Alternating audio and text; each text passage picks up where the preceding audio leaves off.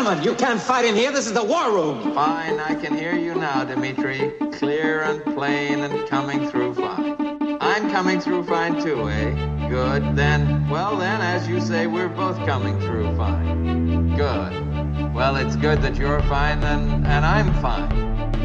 I agree with you. It's great to be fine. It's, it's awesome. Hello and welcome to Fighting in the War Room. It's episode three hundred twenty-five, and you know what that means. It's a quarter quote. Don't cannons do go off when you're in the Hunger Games, right? When people die. Yeah, when you die. Oh, shit. But okay. I don't think anyone's going to die in this episode. Um, well, maybe uh, Katie's Except actually wearing her, her fire dress right now, and she's coming mm-hmm. in a chariot down into the pit. That's true. Uh, it's the week of uh, November eighteenth, by the way, just so we're all up to date on where we are in time. And the fact that it is November twenty twenty is kind of the reason of our theme for this quarter quell. We decided to go with movies that lived up to our expectations. We picked this theme before the election, kind of not knowing how it would turn out. And if you listen to our pre-election episode, we were all a little anxious. Uh, and it felt like we could talk about this kind of either way. I think we're all grateful. I think I was anxious in, in the post-election episode too. Are you still anxious? Curious. I'm fi- I'm finally feeling a little better. Mm. Thanks for asking. It's coming. I'm coming I'm down. We'll see how any of these movies yeah, I, I, affect that mood. Can, can I leave just on that note the quickest of postscripts to our last episode, which is that my my uh, fear that I felt in the days right after the election has seesawed away from fear and towards white hot anger. Uh, and not for the first time in the last mm. four years, but uh, that, you know, I'm no longer um, afraid of the the slow moving coup as I was uh, last Monday or Tuesday, whenever we recorded. Um, but now it's just been replaced by burning rage. Anyway. Well, you should translate that burning rage into these movies, many of which are about the white male power structure that runs our country. Oh, uh, I Come guess on, title- that is not totally true. Uh, Uh, you're right, because one is about white male power structure existing in space, and uh, mine you. specifically is basically about male power fantasy as a power structure. It's literal energy that runs a city, actually. Mm-hmm. Uh, I guess the movies themselves aren't, uh, we put them on Twitter, so we're talking about Citizen Kane, The Avengers, The Master, and Ad Astra. Um, and I guess I'm starting with Citizen Kane, right? I yeah. just jump right into it? Jump right into it. Great. Uh, I picked Citizen Kane, uh, partly because I've been thinking about it because Mank is coming out in a few weeks, and I, this is not about Mank. We'll Mank. talk about that later. Um, Mank. But for Mank, it was a movie that I think the first A F I Top one hundred list came out in like nineteen ninety-eight or so. Like we were all like in middle school. I think that was the point in my life where I had just started realizing like I cared about movies beyond just like going to see whatever was at the multiplex with my friends. Um, and so that list was there and it kind of just like staring you in the face. And at that point in my life, I'd probably seen like eight movies on the A F I Top one hundred. And like, that, that list came out at a time before lists were like forty percent of our economy.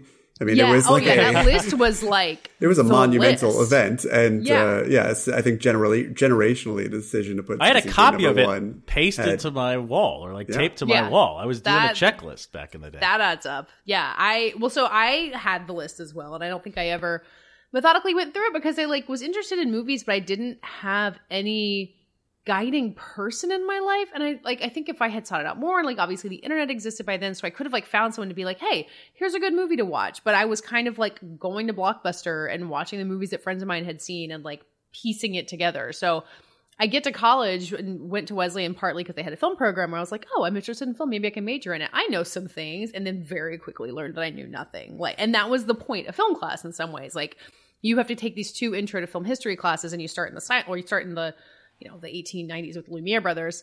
Um, and there's all kinds of shit you don't know. And I remember how bad the papers that I wrote were, where I was trying to be like, well, the black, uh, the black in this black and white film means bad. And the white in this black and white film means good. And the professor very nicely being like, what in the movie tells you this?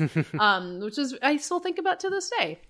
Um, and hopefully everyone goes through this. It wasn't just me like coming from my like moderately good South Carolina public school and realizing I didn't know anything.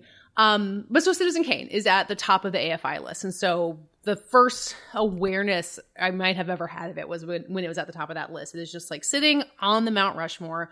You know what's there. You know it's the greatest movie ever. And it has this sense of being like, here is the thing you must see to be a thoughtful person, but it's not going to be any fun and you're going to have to force yourself to sit through it. Um, and I don't like, I mean, we'll get to you guys. Um, and so when I finally watched it, it was in film class. It was in the intro to film. Um, I guess they broke it up into pre nineteen forty-five and post nineteen forty-five. So I guess it was at the very end of the pre nineteen forty-five one. Um, and I walk into it knowing it's the greatest movie ever made, and then come out of it being like, holy shit, is that actually the greatest movie ever made? And having seen it after, I think I took the classes in reverse order. So I did post forty-five and then pre forty-five.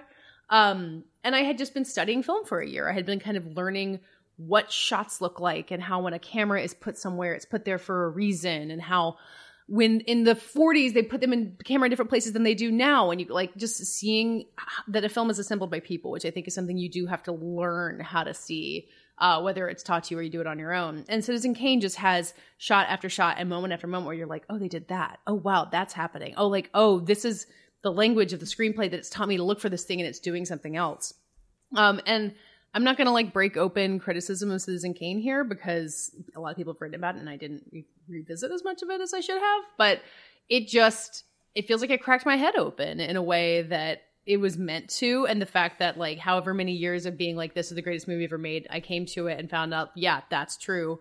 Um, I thought it again as I rewatched this, like it held up in every possible way that I could have imagined. So uh, if somehow you haven't gotten to that point on your list and you're listening to this, do not wait. Citizen Kane. Katie, now you, so much of what we're talking about now has to do with the expectations that we bring into these movies. And I think you had a, an understandable uh, fear or assumption seeing this for the first time that because it was this this revered thing, that it was really going to be a chore to sit through. It was going to feel like homework and so on. were, were you someone at that point in your life who had N- been disillusioned by the novels you were assigned to read in school or the movies that were on previous curriculums? Like, was there not something that was canonical that you had been forced to engage with that you had actually felt was relevant to your life and, and moving? Oh, totally. Yeah. I mean, like, I think like plenty of books in like high school. And then by then in film class, I'm sure there's stuff I had watched that none of which I can. What was the best book you read in high school? The one where they shoot the dogs, was it? Where the Red Fern Grows? You read that in high school? They I shoot the dog. I thought they shoot the dog in Old Yeller. They shoot the dog in. They also Red shoot Fern the dog yeah, in Old Yeller. Yeah, they definitely shoot the dog in Where Does the Red Dave Fern Matthews Grows. Shoot the dog in the movie version of Where the Red Fern Grows? That's he was Don't in, Drink the Water, beer. Old Yeller too. Oh, I see. um, maybe the best book I read was The Great Gatsby. They shoot the dog in butter. That's a hell of a book. Here I am, like ch- choosing The Great Gatsby and Citizen Kane, like a real novel. I mean, no, uh, but I mean, it's it's it's o- obvious for a reason, though. I think that there is a similar. I don't want to be too reductive about this, but I do think there's a similar kind of zest. Uh, it's like a popcorn movie and a popcorn that, book. Yeah, well, sure. I mean, they are both eminently enjoyable uh, beyond They're about their... sad men in mansions. That is true as well. Uh, I, there's probably a lot of... I'm sure there have been papers written in colleges like Wesleyan about the connections between those two Absol- texts. I'm shocked I didn't write it, honestly. Uh, no, I definitely knew by then that, like, old, like, tough, quote-unquote, movies can be great movies. Um, and I think I was excited to get to Citizen Kane for that reason. Like, I, you know, hadn't gotten to it because, as always, there's just, like, this endless list of movies to watch. Um, and then basically came out of it telling everyone in my dorm room, like, hey, you seen Citizen Kane? And, like, I think if you, like, go outside of, like, the world of film people, like, a lot of people our age haven't seen Citizen Kane. It's not something that you're going to encounter even as much as Gone with the Wind, weirdly. Um, which, you know, they're they're from the same period, but occupy really different spaces in film history. But probably. Don't you think that's because we lack the A F I list? Like, what's interesting about the A F I list is that it's not... I think when I was younger, I saw the A F I list as quite definitive, or like, this is what art film would be all about. But it's really just like, it's Hollywood film. It's not esoteric. Like, today I'd be, if the, if Film Comment put out one hundred movies that you have to see, that list would intimidate me today, and I would be scared of what mm-hmm. number one, the experience of number one, the like seven hour Romanian film that would probably be number one. I would be intimidated by that. But but, but lists have become so sort of metatextual now, yeah. at this point. I mean, I think there was as, as basic in retrospect as that was the really list. Any A F I list must be, and especially that one. I think there was also a kind of purity. You know, I mean, the Sight and Sound list had existed for a while, but that list was sort of, uh, you know, it was burdened by a lot of obvious expectations, a lot of gatekeeping, a lot of, you know, old white men making these movies, because that's who made movies in America in the period of time this list was really taking seriously. But, you know, I, there was also sort of a, a lack of trying to seem cool or posturing or negotiating what would be on it. And, you know, I would, I would love to read a I would love to read anything from Film Comment these days, to be honest. Uh, but, uh, I think any, any of those lists, even the lists that we all write, are negotiating a lot of expectations and trying to put forward a certain tone. Um, and sometimes the things that you put on that list have more to do with like the narrative around it than they do, you know, what, like, a, like a mixtape. I mean, like some may not be the best song, but it's the best song for that moment. Um, And so there is a kind of purity to this list. But, and then, you know, in the Sight and Sound list, Vertigo recently overtook it. And, or Vertigo, it actually it wasn't, Citizen Kane wasn't number one on Sight and Sound. I believe it was something else before Vertigo that. But now, right. now I'm it's Vertigo. At the, I Googled A F I one hundred and they had a tenth anniversary list, which was in two thousand seven. So that was a while ago. And Citizen Kane remained unchanged in its top spot. And like Casablanca and The Godfather switched slots, which like, okay, at, I don't know the point of that. Like, either way, given some right time, there. We feel we made an error here. Well, that, sure. That kind of gets at a question that I had for all of you about the specific specifics of Citizen Kane. Rewatching it, knowing that, um, you know, rewatching held, it. Good re-watching. Sir, Java and I saw it for the first time okay, last night. Sorry, first time. Hey, that's awesome. That's fantastic. Yeah, that is awesome. And then we could talk about your expectations. But I think what's interesting is, yeah, it's always held this revered position, the greatest movie of all time, often been called. Even in two thousand seven, A F I is putting it number one movie of all time. I'm kind of curious if you think, is Citizen Kane still like the greatest achievement in film today? Does it check every box? Is it is it a, the greatest film of all time? It's hard, you know, this is a subjective medium. We'd all have our own favorites. We do it every year. But um, does it still feel like super accomplished, or does it actually feel like one of the great milestones in film history? Uh, I'm curious how it plays. Like, does it play with that kind of grandeur? Does it play with the ultimate, the, the weight that it carries on its back? The Dave, were you in Java? Were you in Java entertained? Were you entertained? Uh, Yes, incredibly so. Um, Did you I clap sort- like uh, Kane at the uh, at the opera? Uh, Good no, meme. Because everybody else would have been clapping with me. Um, I finally sure, understood you had that meme. The only one clapping. Yeah, I finally understood Although that. Everyone meme uses that. Everyone uses that GIF incorrectly because it's it's meant to be just the one man, in, you know, right, furiously right, exactly. clapping. In the, I was like, oh my god, I understand this meme with the new Holden. Why aren't people using the meme of Bernstein like half asleep in the audience, tearing at his paper out of sheer boredom? I feel like we don't yeah, get that a, hilarious that laugh out loud moment of this movie. First of all, well, there's created... a, a lot more memes that could be milked out of this movie. I was like, how did I go through my entire life like loving like the history of like horror movies and enjoying like production things and not know there's this weird cockatoo jump scare in the middle of Citizen Kane? That like there works are perfectly. Some intense jump scares. Yeah, yeah. Um, but I really enjoyed it. Uh, I it was a, a couple of times I you know had to say things out loud like, oh my god, it's like in the he's gonna get up and move to that chair because the whole layout of this scene is telegraphing like how the business manager is going to like walk through it, or um uh, some of the matte effects that they like were pulling off by like shining lights to make it look like uh people were moving their heads in like the big rally.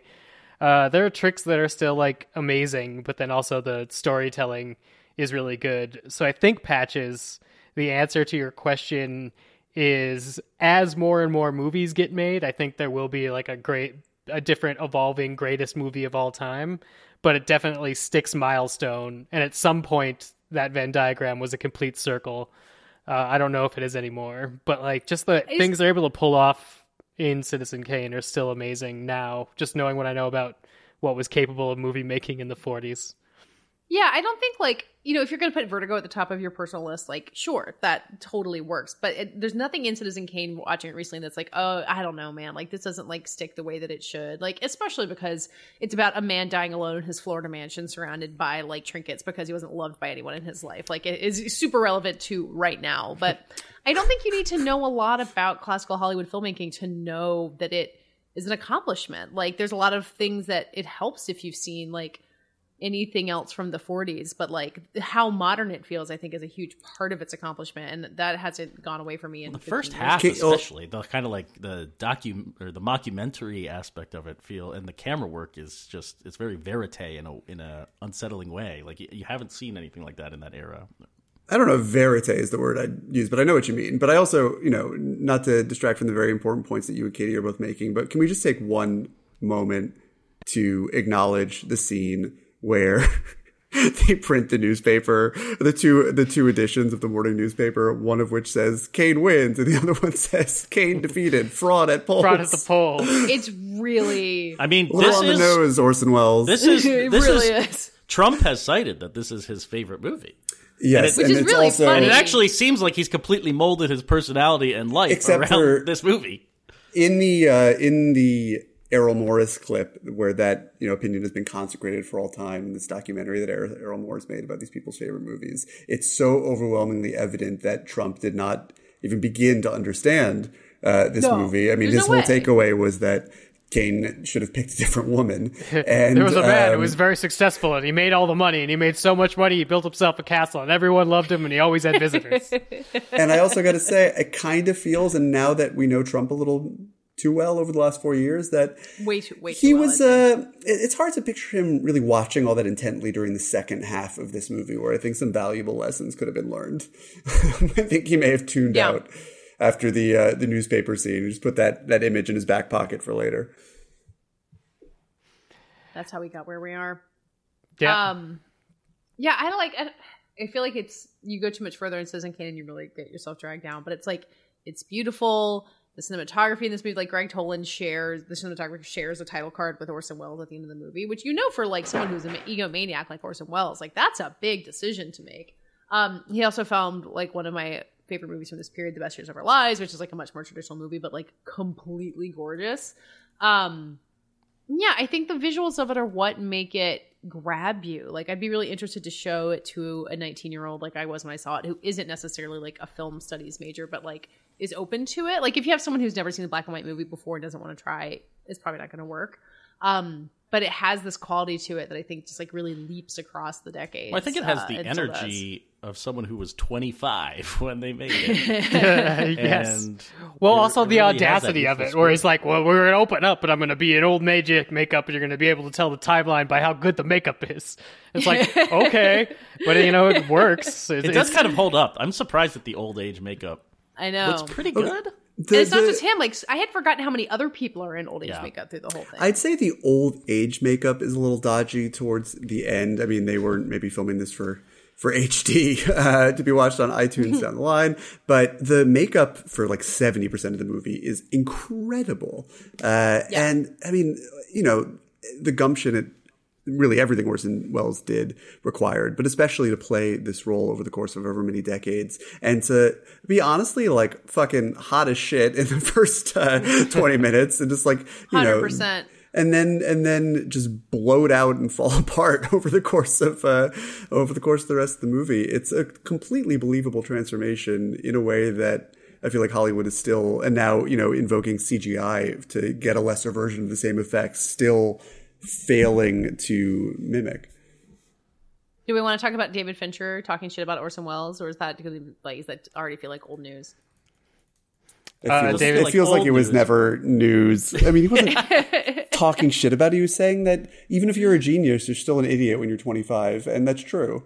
And uh, even uh, I'm sure that I'll say the same thing in ten years about being thirty-five. I mean, that's what life's about. But especially when you're when you're in Orson Welles' position making Citizen Kane. Um, I don't think that David... I think David Fincher's comments... Wait, why did Fincher were, say that? I didn't really get that, that story. Was, why was he saying he was an idiot? He wasn't. He was just saying when you're twenty-five, you don't know what you don't know, even if what you do know happens to be a hell of a lot that most of us will ever figure out. And I think that that is very true. And he was talking about how Orson Welles' subsequent... He, you know, the, the idea of Orson Welles' subsequent career is that... Um, he was control was taken away from him by the various powers that be in movies like mm. Chimes of Midnight or Mister Arkadin or F for Fate, whatever the case might be. It certainly uh, uh, the Magnificent Ambersons, above all else, were uh, interfered with by the studio. And Fincher was saying, you know, so much of it was just the unstoppable hubris of a twenty-five-year-old Orson Welles making Citizen Kane and uh, it being recognized as a masterpiece more or less right off the hop, even if its reputation has only grown, and him being drunk on that cachet um, and maybe getting the best of him. Because, you know, I've been listening to a lot of – I was listening to Katie Rich on Blank Check's Robert Zemeckis podcast, and so much of the narrative with that is about someone who likes to be challenged, who likes people to tell him no and question his ideas. And that was not Orson Welles' shtick. He was sort of the opposite, and uh, that sometimes blew up in his face. Um, but I don't think... As any, it did for Charles Foster Kane. Mm. Exactly. What? No, I mean, maybe maybe to, to start wrapping this up, I just, Katie, what was your... What was your takeaway from Citizen Kane? What is it like huh. about for you back when you watched it or rewatching it? I'm just I'm just curious what you like get out of it. I think it's a wildly entertaining movie, and there are other movies we will talk about today that uh, maybe even defy meaning, and I'm just like enjoying at a visceral level, similar to Citizen Kane. Um, but I, I'd be curious what your takeaways were. Yeah, I think if there's anything it lacked for me on a second go round is like an emotional impact. Like I think the reveal of Rosebud has its you know is is justifiably famous. famous, but you don't have like there's not as much human connection at the center of it, although I think the amount of human connection in it, like in um Dave, we were talking about his relationship with the uh the theater critic played by Joseph Cotton, and like that the intensity of that relationship and how much they rely on each other and how it gets poisoned um is part is part of the power of the ending. um I, th- I mean I think it's the the technical accomplishments of it, and just the like as you watch the script unfold and kind of being like how do they do that how do they do that how like it kind of dazzles you from from scene to scene. Um, I think that was the the biggest part of it for me watching it again, having forgotten a lot of it from the first time I saw it. Um, just kind of being like, oh, wow, it, it, it lived up to that reputation this time and this time and this time until the end. Yeah, I'm trying to think of the scene that kind of knocked me out the most this time. And I think watching him finish the review, uh, the scene mm-hmm. where his buddy is writing the pan of his wife's opera show, and his buddy's too drunk, so Bernstein, and then um, he takes the page and he just does the review himself, and is tapping. Like they do that close-up shot on him with enough defocus, and the, the, his the Bernstein walks out from behind, and you just know he's destroying. He's like, he can't stop. He needs to write the perfect bad review. Um, something about that this time. I just saw a lot of David there, you know? Wow. Um, wow. You know, it's if you took out all of the money from uh, Charles Foster Kane, you would uh, and left only the, the black hole at his center, maybe you would be left with me and the least interesting version of that story ever told. But mm. I do think you see parallels of in oftentimes when a movie like this is anointed as sort of a generational masterpiece, it has a lot of commonality with, with Citizen Kane. I'm thinking of There Will Be Blood or The Social Network, about these sort of great empty men. Um, it's a, it feels like a very American story, and one that continues telling and telling and telling itself. And but watching Citizen Kane again yesterday to prepare for this podcast, and uh, that one moment we talked about at the newspaper in particular, it just felt like, okay, we don't need any movies about the Trump era, actually. Like, we already yeah. have them. Yeah. The story has already been told, um, in the abstract anyway. And uh, we don't, you know, Brendan Gleeson, God bless him. We we don't need any oh, more wow. of that. Um, wow. You know, from the Comey rule, stick to Knuckles McGinty with an N. Uh, and we we already have the definitive movie about the psychology that led to something like this, at least from the top. So, and it's his favorite. Yeah, whatever that means. He also, you know, claims to love Bloodsport and would force Eric to fast forward through all the non-fight scenes. And we watched Bloodsport this weekend, not necessarily in his honor. And uh, I would love to see Trump compete in the Kumite. That's all I'll say. Yeah. Wow. All right. Hey, Avengers. Yeah, next. me. Way da, back da, da, da, da, da. in the early nineties. A young Dave Gonzalez got addicted to Spider-Man comics around the same time that the nation got addicted to the idea that a comic book cover with a silver cover would someday be worth as much as like Spider-Man number one. Collect, they said, and the comic book companies instead decided to super diversify into a whole bunch of reprintings and nebulous storylines, and eventually self-immolated Uh, on the wave of their bubble. Uh, and what we were sort of left with were people who got uh, addicted to comic book storytelling of a certain degree that uh, is maybe not looked upon favorably by people who've been comic fans uh, in other parts of their lives, because I enjoy a good solo story, a good single arc, a good artist drawing something, but I think where the real artistry and interest comes from me is when heroes would cross over or there would be giant events, and I would have to keep up with the different storylines of these events, these different comic books. And granted, it's all a pyramid based of storytelling uh, with capitalism as a cornerstone. A pyramid so, scheme, if you will. Yes, there you go. Um, but as uh, that sort of fervor um, caught the attention of the nation just as like a dollar sign, uh, it gave birth to this idea around the same time that movies were um, starting to think of sequels beyond like num- something number two. If you have like a sequel in the eighties, what the producers and everybody thinks you want is you want more of the exact same, and don't change the title or anything, or people won't know what they're signing up for and buying a ticket for. Um, so the idea of sequels sort of starts to uh, balloon uh, towards the end of the, the nineteen nineties.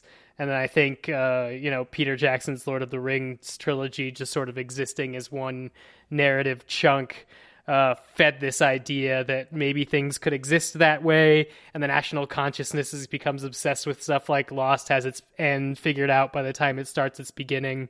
And there's all those comic book fans there that essentially know these guys are just like making it up as they go along to try to get you to buy more things. So imagine my surprise in uh, like late two thousand eight when Iron Man has been a financial success, the Hulk has come out with a Robert Downey Junior scene at the end, and it really looks like Marvel's going to be able to steamroll its way into making an Avengers movie. There's going to be a Thor movie. It's going to be a Captain America movie. But like three or four years down the line, they say they're going to make an Avengers movie, and it all sounds dumb. At that point, I'm talking to like you guys. I know that like movie sequels are, you know, still kind of dicey uh, commercial products. Uh, there isn't sort of any interconnected storytelling. Superhero movies are like Spider-Man two is generally considered like the best one, or maybe like the Donner Superman. We have a limited, uh, you know, palette of uh, what we're able to experience as superhero movies. So the Avengers sounded like a horrible idea. And uh, I saw Thor, and it wasn't really my flavor, but neither was Thor, so that was fine.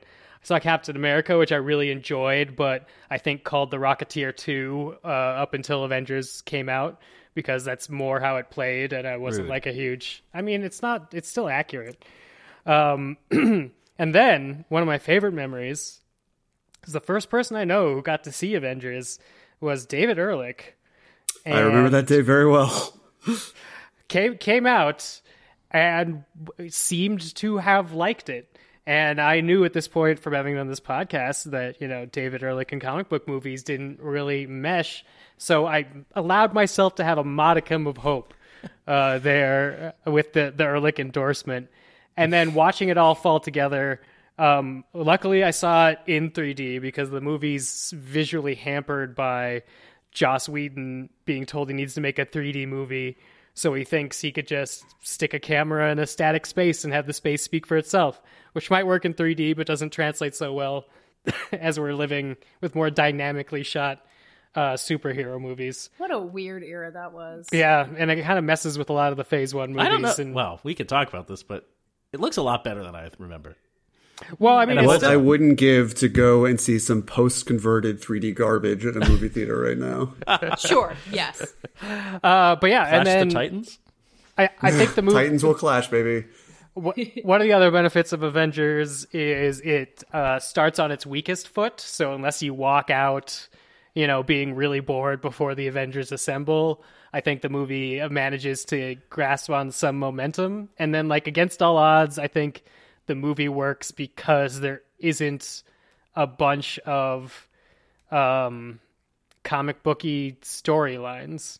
Uh, the comic book would usually, you know, bring the team together for a very plot-based reason uh, that in this case would just be the Tesseract.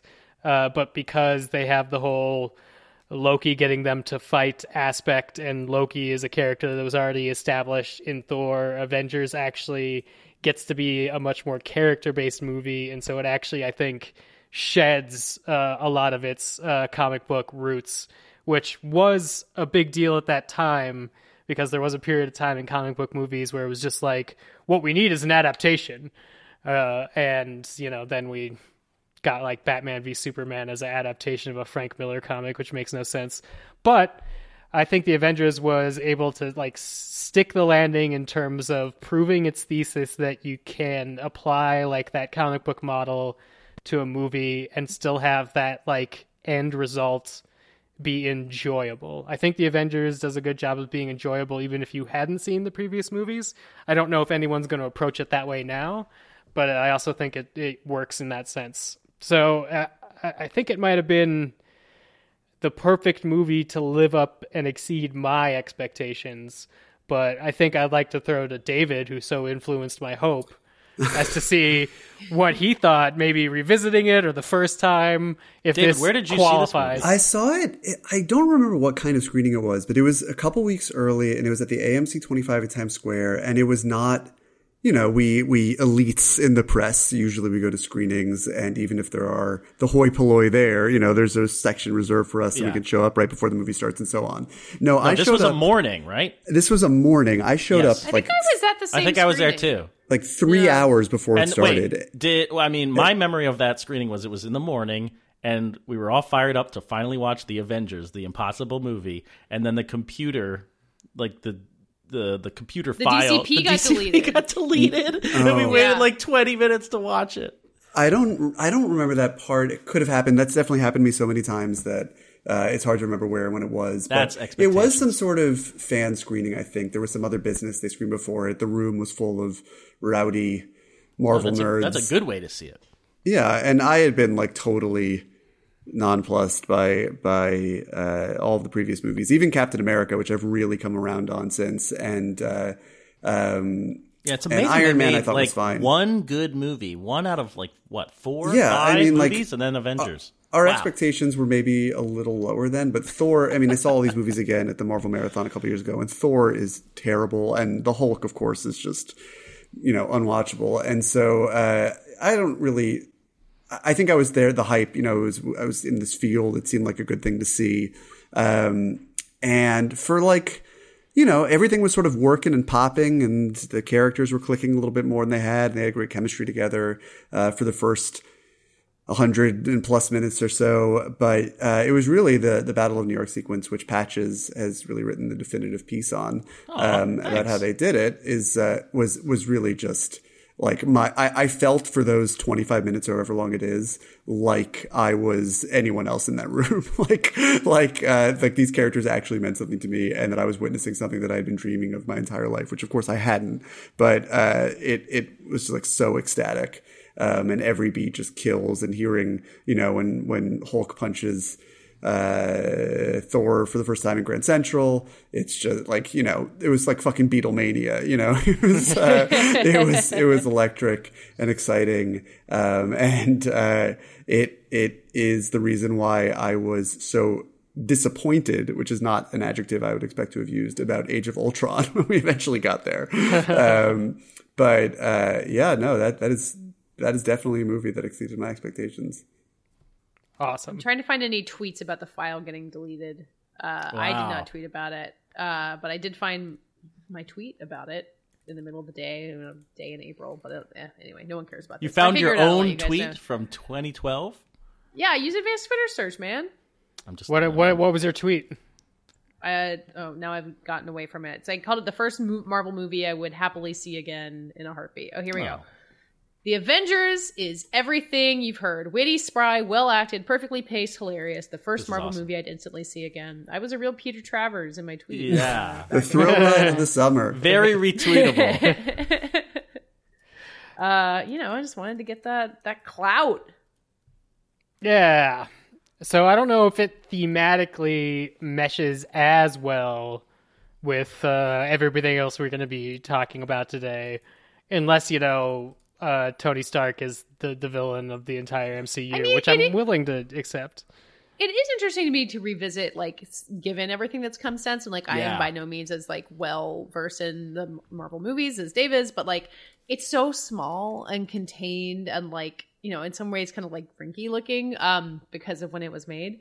Um, and you just you watch that, and then you like you know watch the the Endgame clip with Sean Connery and Ruth Bader Ginsburg superimposed over people that you're just like, how did we go from that to that? It's a weird, in, in like eight years. How did we go from one years. space rock to six space rocks and everyone was cool with it? Listen, I spent years being like, am I going to have to care about the Infinity Gems? Am I going to have to do it? You're going to make me do it. Thanos is a fucking thing. And then it was, and it was fine. Um, but it did like it, it the Avengers feels more like me sized, and all everything that came after, I'm just like, okay, I can keep up. I promise I can do this. But I appreciated the scale of it, revisiting it. Does Avengers feel like any other kind of movie? This is I was I was I was trying to find like what is its inspiration? What is what is it connected to in, in film history? It doesn't feel like yeah, I know money is, is a good bedrock for it. Stopping but this is not the Kree or whoever. But I mean, like Abbott and Costello versus Meet Frankenstein. I, I, Does it not feel like Buffy the Vampire Slayer and this like group of people who are coming together in the in the name of a greater force? House of Frank, House of Dracula. I guess that's a good comparison. I mean, Joss Whedon often.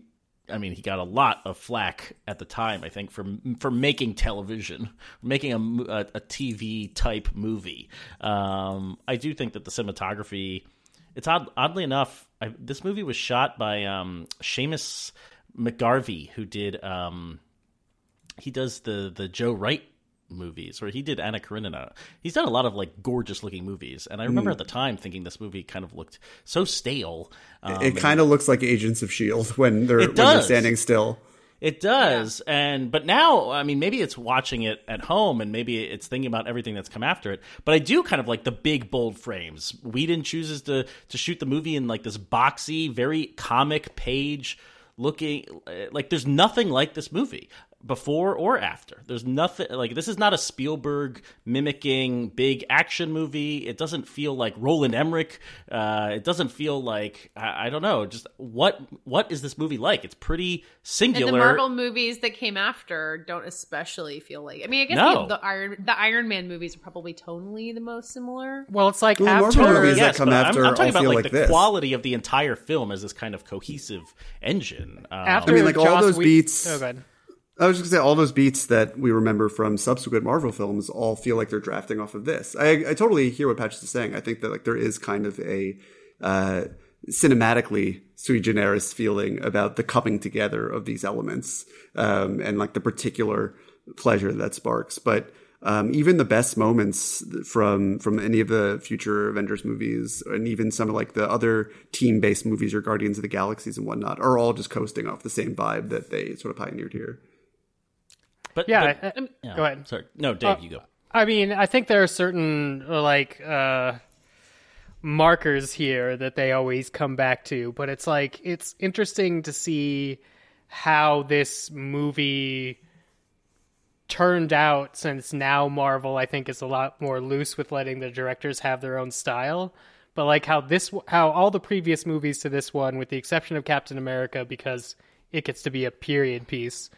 Uh, sort of is in this like uh, stylish superhero limbo that we had in the early two thousands, early all the way through the two thousands, and then Avengers, I, I guess, is sort of like what I would say like peak that. That's so, so it's not it's not riffing on a previous like film style. It's like this is what a comic book movie looked like from two thousand to two thousand twelve, and then and then something like Venom comes out.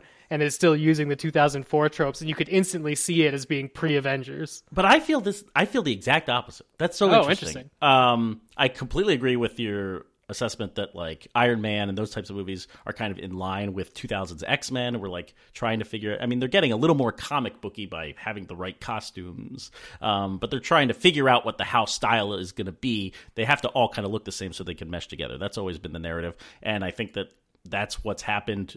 To a worse degree after the Avengers. Uh, as much as I like a Black Panther or an Endgame, all of these movies are the same. All of, the, all of these movies look and feel the same to me in a way that the Avengers, looking back at it, watching again, does not. Uh, it feels really, really idiosyncratic in how bizarre the frames like pop. Like I mean, he, I feel like every shot is kind of a, a comic book panel. It's almost like Ang Lee's Hulk in the weirdest way. That might be the closest thing I can I think of that that feels like a comparison.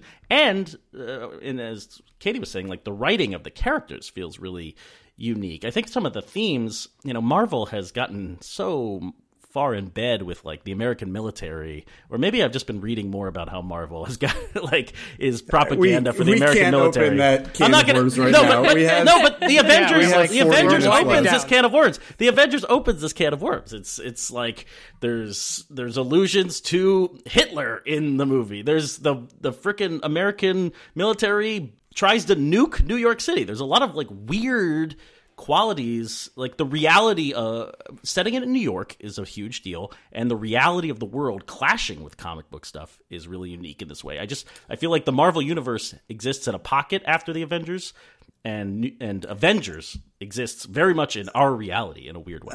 I hate to say we have to move on, and that is the last time we'll ever be talking about the Marvel Cinematic Universe on this podcast. So uh, onwards. Congratulations, Dave, you did it. Yay. Let's do this. Patches, I want you to close your eyes and recall a word.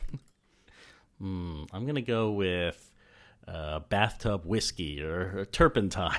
Yeah. I thought you were going to say pig fuck. Pig fuck. Oh, what a good line. That's talking about meme gifs worthy. Um, you have you have used that line for eight, eight years now. Every frame of this movie is intoxicating my brain at all times. Um, the Master. I want to talk about The Master. The Master is the closest thing that I've seen to two thousand one: A Space Odyssey ever, maybe. That was my f- big takeaway rewatching it again this time. And I find this movie to be endlessly rewatchable in a weird way, like popcorn entertainment, like we would rewatch The Avengers. I feel like I always want to turn this on and hear Joaquin Phoenix and Philip Seymour Hoffman and Amy Adams talking and yelling at each other or slapping each other or running around on the beach or pretending to, like, fuck each other or jizzing into the ocean. I just okay. Like, this is a complete pleasure to me. um, I I take you back to when I saw this movie, which was uh, at the Ziegfeld Theater in New York. Um, a snazzy. I was there. I went to the premiere. I went to the premiere of the movie. Maybe I was sitting next to you, David. I I could have sworn one of these it, podcasting friends it wasn't was me. There. It is um, entirely possible. But uh, it felt like a golden age moment. I mean, I feel like we haven't well, talked... It was shot on seventy millimeter. Well, so I was going to say, th- there was hype for The Master. And I think when we're talking about expectations and fulfilling those expectations, uh, it's important to note that this movie was hyped, man. I mean, the trailer felt like a... Uh, I don't think we would say film Twitter back in twenty twelve, but it was a film Twitter event. I felt... Like, there are a few trailers in my life that I will vividly remember watching. One of them is the Matrix sequel, like Matrix Reloaded, um, sitting there loading QuickTime files at my high school uh, computer bank or whatever, and just like, I need to see this. And The Master. And, and The Master... The hype was so palpable. This wasn't just Paul Thomas Anderson. This was Paul Thomas Anderson shooting on seventy millimeter, doing the Scientology movie. Whoa, Scientology! He, he cut all of those trailers himself, and they were mostly made up of footage. I didn't even know that. Not in the film. And then there were all those early screenings, primarily at the Music Box in Chicago. Um, and so the hype, the hype was very just real all whispering, and we were like, yeah. I, I at the time I felt like this movie's gonna tear down Scientology. That's how big it's gonna be. It's gonna like yeah. just sink its teeth into the jugular of that. I feel like we spent a lot of the twenty tens being like, this is it for Scientology. Yeah. This is gonna be the round, and it just never happened. Paul Thomas or Paul Haggis or whatever wrote that article. Oh, we got him yeah. out. Now we got him on the brings. We're gonna get him. Um, and then you got these two titans. You got Joaquin, and this was uh, his comeback after the retirement stunt that. That was I'm Still Here, and most famously when I uh, dressed up as Joaquin Phoenix from I'm Still Here at a Halloween party. Mm-hmm. Most, uh, famously. Most famously. That's the most famous thing about Joaquin Phoenix. Everyone knows about that costume that I did. Um, and then, and then of course, you have Philip Seymour Hoffman, who's just at the top of his game. And and then you had Annapurna. I, I don't think that we could talk about the hype for this movie without talking about Annapurna uh, being the kind of like savior entity of film, like, oh my god, we're making classic, we're going back to the seventies, and yeah. Annapurna has a... Earlier in the year, Joss Whedon released The Avengers, and then, just, just to save the state of film, later in the year... I mean, Avengers may have had something to do with the hype for The Master two, like, wow, the biggest popcorn movie of all time, is this Wait, what the, the Master two? Like? Oh, please. But the, with Megan Ellison coming in and be like, my while it could not be deeper, let's make every cool film possible. And we're going to start w- with Paul Thomas Anderson. I believe it was one of the first ones they did, that Paul Thomas Anderson's going to get to shoot seventy millimeter and do whatever he wants. So we saw this at the Ziegfeld, which if you've never been to New York, if you didn't get to see this theater before it closed down, it was a palace. It was just a, it was preserved from its kind of golden age. I think it was, was it Broadway theater originally, or like stage theater originally? I don't think it was always a movie house, but it certainly, they preserved it to to be a perfect place for premieres, and there was no better place to premiere. There was no better place to see The Room, uh, which I saw at the Ziegfeld. Dear God. Uh, well, that has its own pleasures too. Um, but yeah, I, I gotta say, seeing it lit up on that screen, seeing the pristine projection, getting to be in a room of that kind of hype and all of us gasping. I walked out of that movie being like, what the hell did I just watch? I don't even know. And I love that feeling. I actually, and I've been, you know, as I've talked about on the podcast a bit, over quarantine, been doing a lot of conversations with my friends about uh, movies. Each week we're watching a movie, we're talking about it. And we hear this a lot just in regular chit-chat on, on Twitter or on, in when we get feedback. But like people like... knowing what they're getting, people like having, hey, this character makes sense, or like it's saying something that makes sense. And like at the end of the movie, I get it. The movie makes sense. And people like that feeling. That's what movie going is to a lot of people. And that's what drama is to a lot of people. And I, and this should be obvious from me liking things like the comedy, and the, I like murky movies. And I don't think there's any movie that's both clear about its intentions and about its purpose, and also murky as hell, and and truly the the Rorschach test that uh, Quell, hey Quell, Freddie Quell, um, gets during these during these during the, his sessions, and just like you see anything in this movie, and I really did. I feel like my expectations, I was blown away. I was dizzy after seeing this movie, and for years I just think about the master, and I always go back to the master, and I love watching this movie where two people get to to butt heads, and I can't imagine it's for everyone. And I was curious about like, what were your takeaways from this? What were your own expectations and uh, reactions to The Master when you saw it back in twenty twelve? And does it play differently today? Does it make more sense? Does it make any sense? Can I can I go first? Go, please. Yes. So I, I went back and read my review, which I was at Cinema Blend at the time, and I reviewed it at Toronto, and I remember walking out of it being just like, like kind of feeling exactly what you're talking about. Like, I can't make heads or tails of this movie. I don't know what I'm supposed to feel. I do tend to like a like everything is fitting into place feeling in a movie, which is, you know, one of the many pleasures of Citizen Kane for me. And I saw it and I kind of knew that I liked it. And I think a big part of it is that it made emotional sense. Like this final scene between them where Philip Seymour Hoffman sings Slow Boat to China. Like, I don't know why it's happening, but I feel it on some level. Um, and it's one of the movies for me that has like most significantly not improved on a second viewing, but like I watched a second time and I was like, oh, I'm with it. Like I, I feel like I can get on this movie's level. And that happens to me a lot when I'm like not waiting to see what's going to happen. Like I know where it's going to go, but I can just kind of like ride the feeling of it in a way. Um, and I felt that again, watch, I hadn't rewatched it as much as you have, but like kind of skipping around watching certain scenes. Like I, I feel that rewatchability you're talking about. There's so much in it. It is so beautiful to watch. I watched it on Netflix, having just watched like a screener the night before that was on like a classic shitty streaming platform where like all the blacks looked like pixelated. Right. You know what I'm talking about? They turned green. And even on Netflix, it looked phenomenal. Um, and yeah, it, it, it's one of the movies that I think taught me relatively early on in my career of writing about movies that just like some things need to sit with you. Like a movie can change so much for you as you revisit it.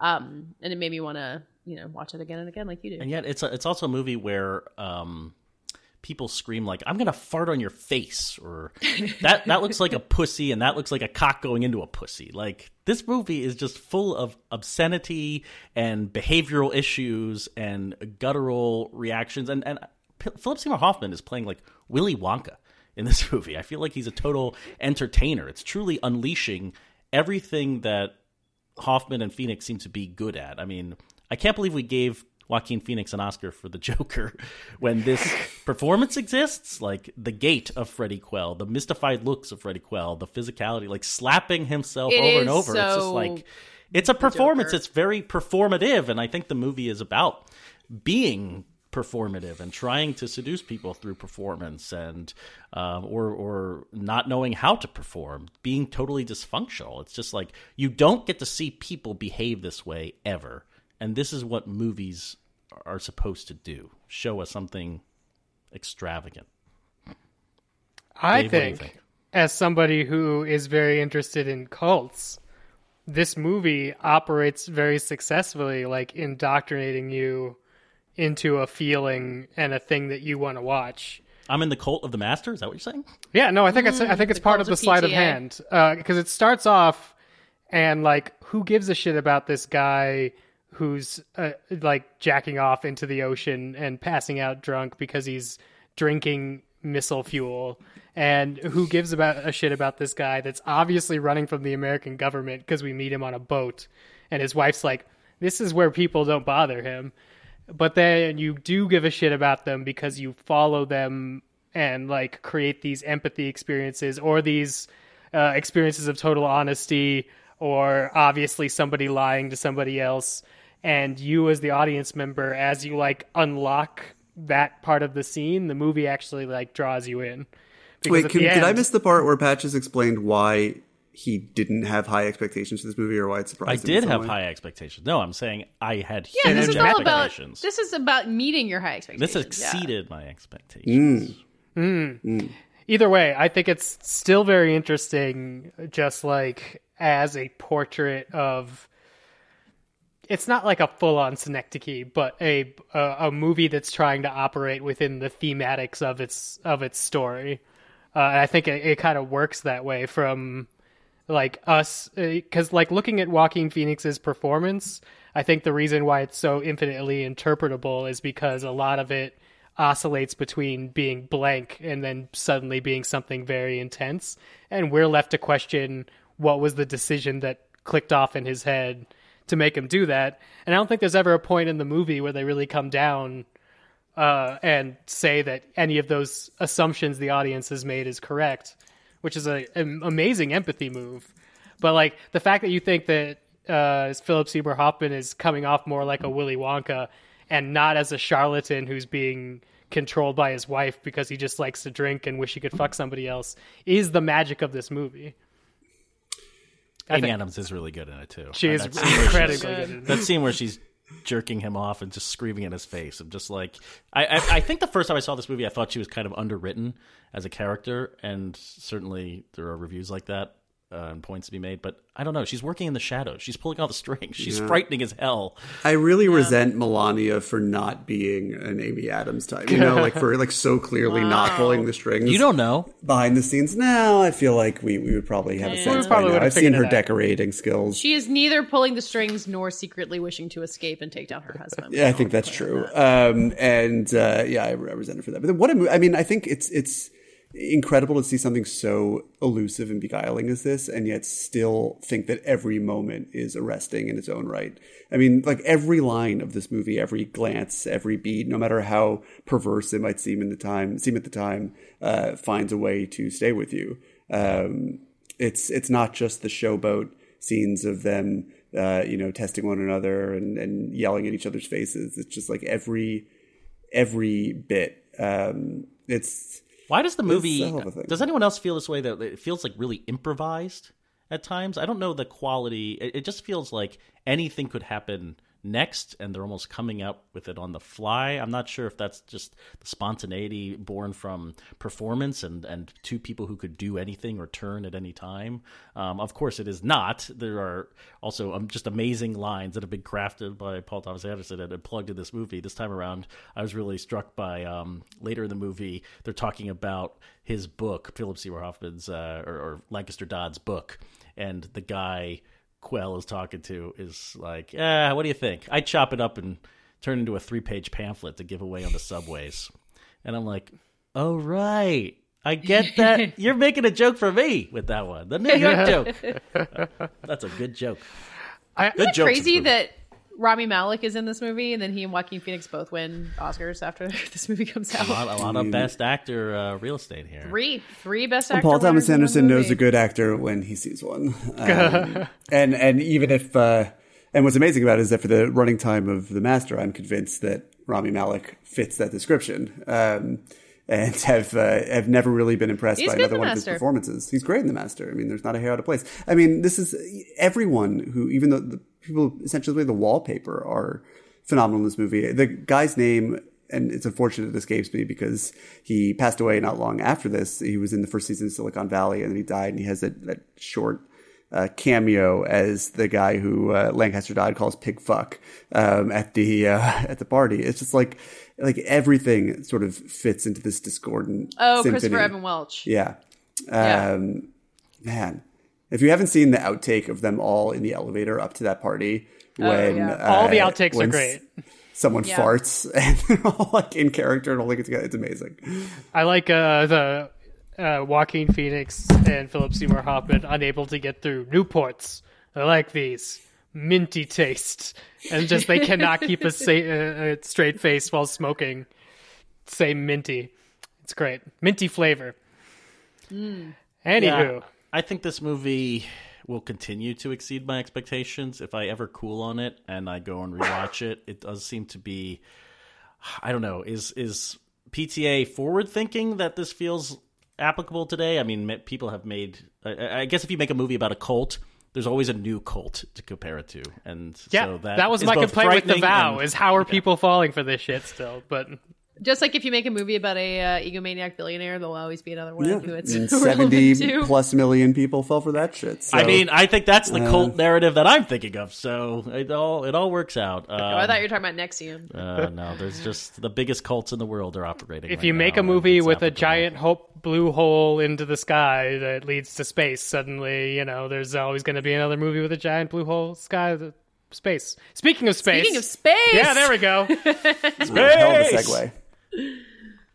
Uh, okay, so my movie is James Gray's Ad Astra. And I picked it for this because, uh, well, I, I had never – I enjoyed Two Lovers, but I never really connected to James Gray the way that I felt that I should, not just in the way that other people were, but the way that I, I felt like this is a filmmaker that I should love. He's speaking my language. He's making the kind of movies that tend to resonate with me. And there was just something there that that I found off-putting, especially in a movie that I really did not uh, jive with at all, like The Immigrant, which, you know, there's a lot of um, – a deference to Francis Ford Coppola, and it felt like a lot of James Gray's movies were sort of in the thrall of somebody else, and um, that often works for me, uh, depending on who that someone else happens to be, but I think I just wanted more of what James Gray had to bring to the table. And so when I saw Ad Astra, my expe- you know, I, I, I, especially at that time of year, um, this was right before Venice last year, uh, I'm always ready for some great movies uh, and prime for them and in a place where I'm thinking more receptive to them. And I got to see Ad Astra uh, with two other people in a massive, uh, massive IMAX theater, you know, before Venice. And it was really the ideal place to do so. I felt like I was sitting in a black void myself. I couldn't see another human being in sight. Um, and were you at that IMAX at, Link- at Lincoln Center? I was at the IMAX at the, at the IMAX, at the, uh, it's like the LIMAX at the Regal Ewok. Um, yeah, so not as majestic as it could have been. No, but uh, plenty majestic. Was that movie shot for IMAX? I think it actually may have been. Not know. all of it, but anyway. Um, and, you know, I, I, I, from the moment it started, we saw that title card, one of instantly my favorite title cards ever. um, I was just like, hell yes, I am in. But, uh, you know, I think... something that really resonated with me and something that made me want to go out of my way and interview James Gray uh, at Venice when I got there was that I was sort of deep in my feelings about to become a father when I saw this. Uh, Elisa, my wife, was seven months pregnant at the time. And this is very much a movie about fathers and sons. And it, it resonated really strongly with the own, my own relationship with my dad, which was never hostile, but very sort of distant in, in a way similar to the relationship between Brad Pitt and Tommy Lee Jones in this movie. It felt like he was very far away. There was a generational gap that may as well have been the span of Neptune and Earth. Um, and I think we had both in our always wanted, in our own ways wanted to penetrate it and close that gap, but um, weren't able to. And uh, I found in this movie... you know, what resonated with me, I mean, I wrote down a couple things that I, that I wrote at the time. Uh, one sentence I'll read right now is that um, Uh, Ad Astra helps to clarify things. In hindsight, it's impossible to overlook that all of Gray's recent features have been about... Oh, wait, no, that's not what I wanted to write. Oh, wait, it is. It is. It is. Um, it is, sorry. In hindsight, it's impossible to overlook that all of Gray's recent features have been about people who risk everything in order to reach a mythic place that will supposedly make them whole. And I was, you know... leading up to the birth of my first kid, uh, my only kid to, the, to date, as far as I know, I was thinking a lot about um, why people have kids and this idea that having a kid of my own would give me an opportunity to sort of amend some of the issues I had with my own father and also with myself and, and uh, make me less self-involved and, and more empathetic and take a step back and see life from a more uh, broader perspective. Um And understand the cosmos and so forth and all these things you hope this little blobby ball of a person is going to do for you. Um, and we're all always looking for these things that are going to make us whole. And it's always kind of foolish to, to do so and to expect um, salvation and perspective and understanding to come from without. And so much of what Ad Astra is about, you know, and it does this in sort of atheistic terms as well, um, is about how, you know, we are all there is and, and, um, finding that sort of strength from within. But the reason I wanted to talk about it in this context is just because, um, of how movies change with you as you get older and how, uh, watching Ad Astra on cable a couple of times in the last few weeks, I'm already starting to watch it not differently, but even more, it, it hits me even more profoundly than it did only, uh, you know, twelve or thirteen months ago, um, now that I am a father and like the, the stuff, it's sort of coming at me from both sides. And uh, I think a lot of the things that, and I felt this way about Benjamin Button, the last fifteen minutes of which I caught on T V the other night, like so many of the things, and this also goes back to what we were talking about Orson Welles and being twenty-five and not knowing what you know, what you don't know. Like so many of the things that I might have found uh, worth rolling my eyes at in some movies before, or in the case of Ad Astra, I know a lot of people felt this way, that were just sort of cold or removed and, and made me feel like the movie was aloof.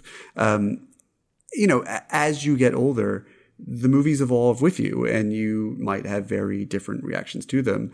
Um, and as much as I remember sort of being nonplussed by the last fifty minutes of Benjamin Button the first time I saw it, I recognized at the time there was a movie that I wanted to revisit down the line as I got older and Benjamin Button got younger and we could see, you know, where the, the twain might meet. Um, and just the shot of Cate Blanchett holding like two-year-old Benjamin Button's hand as they he teaches sort of walk down the street. I mean, I was like sobbing to myself um, just because of how much realer that feeling is and, and understanding the inertia of traveling in different, well, not different directions. I mean, me and my son are traveling forward in time together, but, um, but hey, congratulations.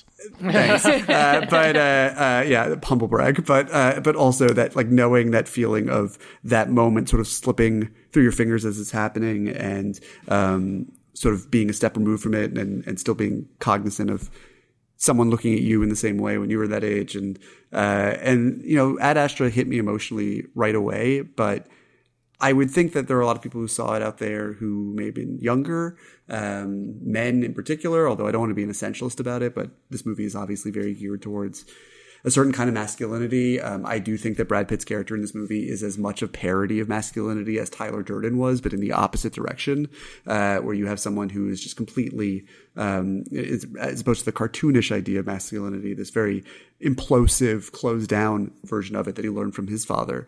Um, and, uh, I, I think that, you know, we speak so authoritatively about the movies that we see and the art that we consume because it reflects how we feel about them at the time. Uh, but I think that we sometimes, and I'm as guilty of this as anyone, you know, are, are slow to recognize that um, people who are coming at it from a different place are are coming at it from a different place and that they are uh, responding to it, something about it that you might not be able to feel yet or just might not be in the orbit of ever feeling for yourself. And I think that that's just something that watching Ad Astra, even though I loved it right off the hop, is something that felt even more true to me. And uh, yeah, I don't know. It's a it's a really beautiful movie. And I think the hero's quest is a, a fitting metaphor for somebody's relationship to, to themselves and other people, and especially to a parent who they um, might need to close the gap with, whether or not it's going to repair the relationship. And And also to confront the feeling that even knowing all of this might not make it actually easier. I mean, I think so much of what resonates with me about Brad Pitt's character is that some of the things he understands logically are really difficult to put into practice. And I think any of the parents on this podcast can, who are listening, can understand how knowing that you want to raise your kids in certain ways differently than your own parents raised you does not guarantee that you will actually be able to pull that off, because mm. I think so naturally we find ourselves falling into similar traps and patterns and behaving in ways that are contrary to, you know, relationships get set in certain modes and you can't pull them back. Anyway, all that stuff resonated with me with this movie. Um, and so that's why I picked it. I think when I knew that this movie had me is I was watching the Moon Chase on Mars, and cool. the not only is the chase really cool, but internally in my head, I my, I went, man, he keeps his B P M down. He's like the perfect action hero. And that's when I bought into the masculinity narrative that you're describing. And that meant that as I was going on this, what seemed to me like a Heart of Darkness adaptation, I was like, it's actually so much smarter if Colonel Kurtz would have, but they would have sent his son in after him. Like, that's just like the smartest fucking thing for this type of story. Um, I didn't really think about the hero's journey specifically until I read your your interview after I saw the movie. Uh, after I rewatched the movie for this, I saw it earlier this year. Um, but yeah, I, I think it's just it's super smart, and I it's hard for me to say. I think similarly to what David's saying, if this speaks even to Katie, because the movie got me the first time around. And as a male who has a relationship with his father, I don't have a kid, but that plus hard sci-fi action sequences every once in a while so you could think things over uh, really worked for me. So it met my expectations, but I don't know if it's universal. Well, I'm all about uh, strained relationships between men and movies. It's one of my favorite genres. So nice. I'm all on board for Ad Astra. I actually re-listened to our conversation about Ad Astra after I rewatched it. Wow. Um, because I knew, David, that you and I had like argued about its uh, its stance on religion. And I feel like I still stand where I was before, that it has more respect for re- religion despite the, you know, the message at the end of the movie, which is that go out in search of the universe for a higher power and you'll find nothing. um, mm. But he's literally a son going out in search of a father. Mm. Um But what but struck me, I watched it like search. I don't know if I can't remember what we it respects talked the search, about, it, but it does respect it will, the, the process of searching. Yeah, I don't think yeah. Um, but I, so I watched it the like the week of the election, so like Wednesday or Thursday or everything, where everything felt very like up in the air, and I was so struck by the very end of it, where he gets back and he's like, "We're all we have, so let's take care of each other," and it felt mm-hmm. so moving in that mm. context. Like that was how the movie grew with me. Um, coming back yeah, to it, yeah, that line just, like, hits a bit differently in uh, twenty twenty, huh? Like, just like being in the well, yeah, I mean, there's like the pandemic aspect of it, but just like being in this broken country, and you know, Brad Pitt and Tommy Lee Jones both being these people who are like, with science, we can overcome this. We can like go out into the furthest reaches of the world and solve everything. It's like, no, you're stuck here with all the people you got, so live with them and be be with them and go call Liv Tyler. Um, I, I liked that. As a as a model for living, and in a way they hadn't hit me the last time. Although this time around, I was like, "How long was he gone on his journey?" You really got into the CinemaSins. Uh, uh, a, a little, a little bit. I get. I watched this like late at night, and I was a little dazed. And but I really don't understand how long it takes to get. Well, now I, I googled it after. It takes like twelve years to get to Neptune, so twelve years that back. No, but I think. Then, you mean in like re- in, in our current life, so or like get, the way it sets it up in the movie? Yeah, in the movie, like how much time oh. has passed at, when he leaves Earth and get, then gets back to Earth? Wow, twelve. So twelve years round trip? No, twelve years one way trip. So it'd be twenty-four years round trip in theory. Huh? Maybe they have yeah, faster travel de- those days, but I don't know. My, well, he like blasts sense... himself back to Earth from Neptune, so I don't know. That the, seemed like it was pretty. The degree trip. To which that this does not matter. matter. I, yeah, I, yeah. Should, I should just note this does not impact my feelings on the movie the at whole, all, the, and I don't the, care about the, the answer. The action sequences of the movie are actually great because you have this character that isn't going to transmit to you how to feel, so it's entirely sound design. Plus, are just like recognize us, us having probably seen Gravity before this, and just being like they're in the middle of nowhere. And Brad Pitt takes all these like these action movie moments where he does things just to survive. That in my mind, I'm like, if that was me, I'd float off into space, just like because I I stamped the wrong foot down at the wrong time.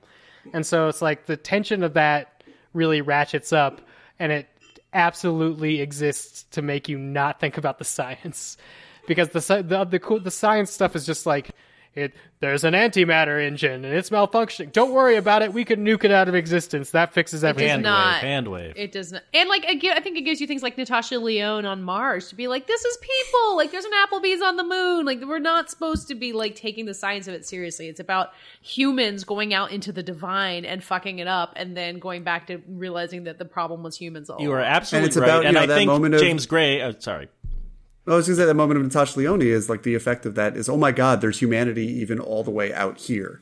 Uh, there's like yeah. some New York Jew on Mars. And like in that. There's Ruth Negga in the most beautiful yeah. loungewear you've ever seen walking That's around like Mars. Comfortable. Well, I was going to say that oh. I feel like James Gray uses the action in this movie to to a similar degree, where it's like, I, I thought it had a, the, the ending had a profound effect because I had just been so entranced by the action and then entranced by the visuals. And that like when this movie becomes poignant, I've let my guard down. I'm I'm like here for spectacle, and I get something else entirely. Like you're just waiting for the aliens to show up, right? This is a red herring movie. Oh, there's a ship that's been attacked, and like we need to go answer the distress signal. Mm. Oh, it's just baboons. no, no, I'm waiting. I'm just waiting for Tommy Lee Jones to show up.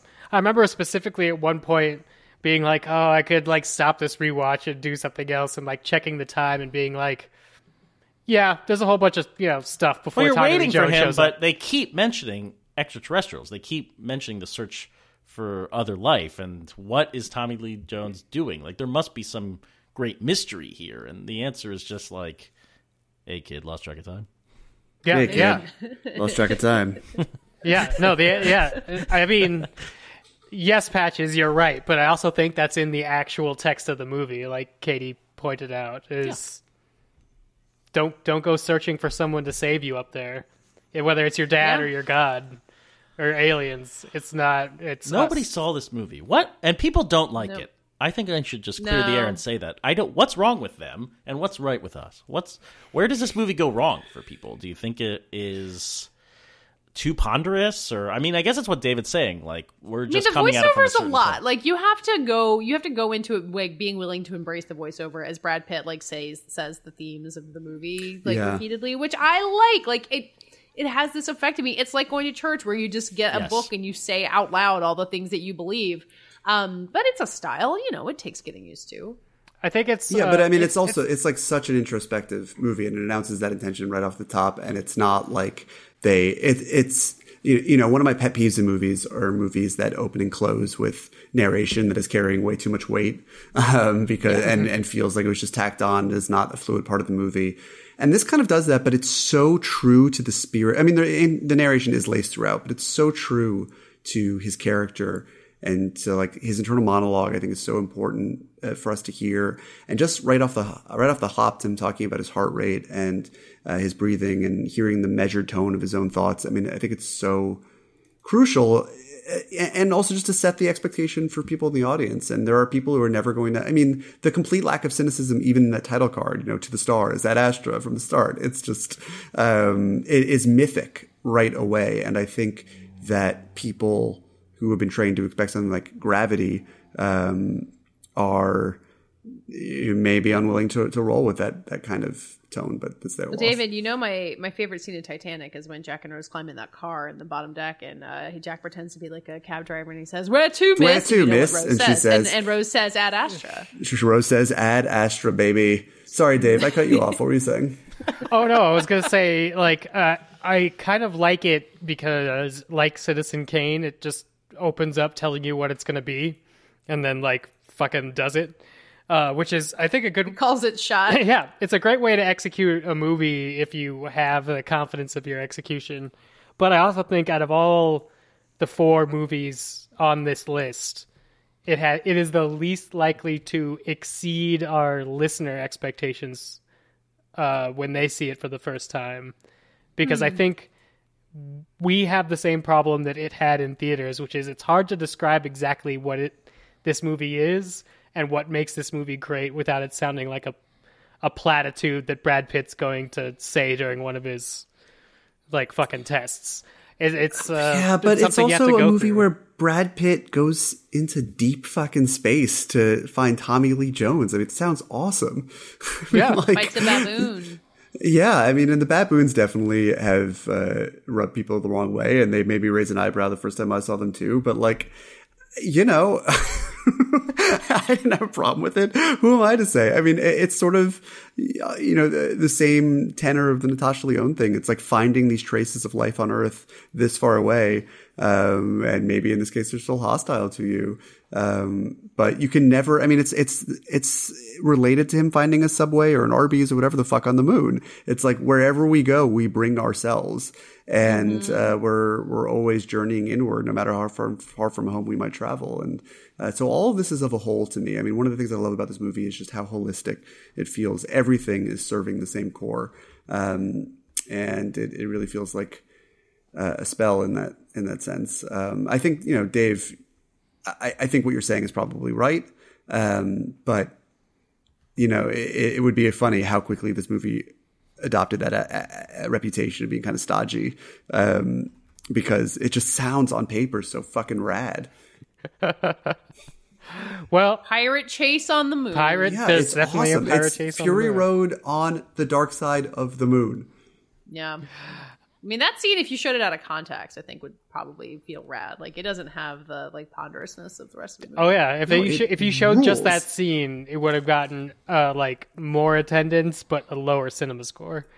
Yeah, oh. I mean, like, oh my god, the cinema score would have been in the toilet. I'm sure it was anyway. But like that, just the, even the way he shoots the action, like the the laser blast going through that guy's helmet right in the extreme foreground of the frame. I mean, it's so visceral and alive, and all the more so because of the lack of sound. Um, and you get the feeling that if James Gray wanted to, and I really don't get the sense that he does. I mean, he's, he's much more on a Paul Thomas Anderson like track, and this kind of felt like an outlier.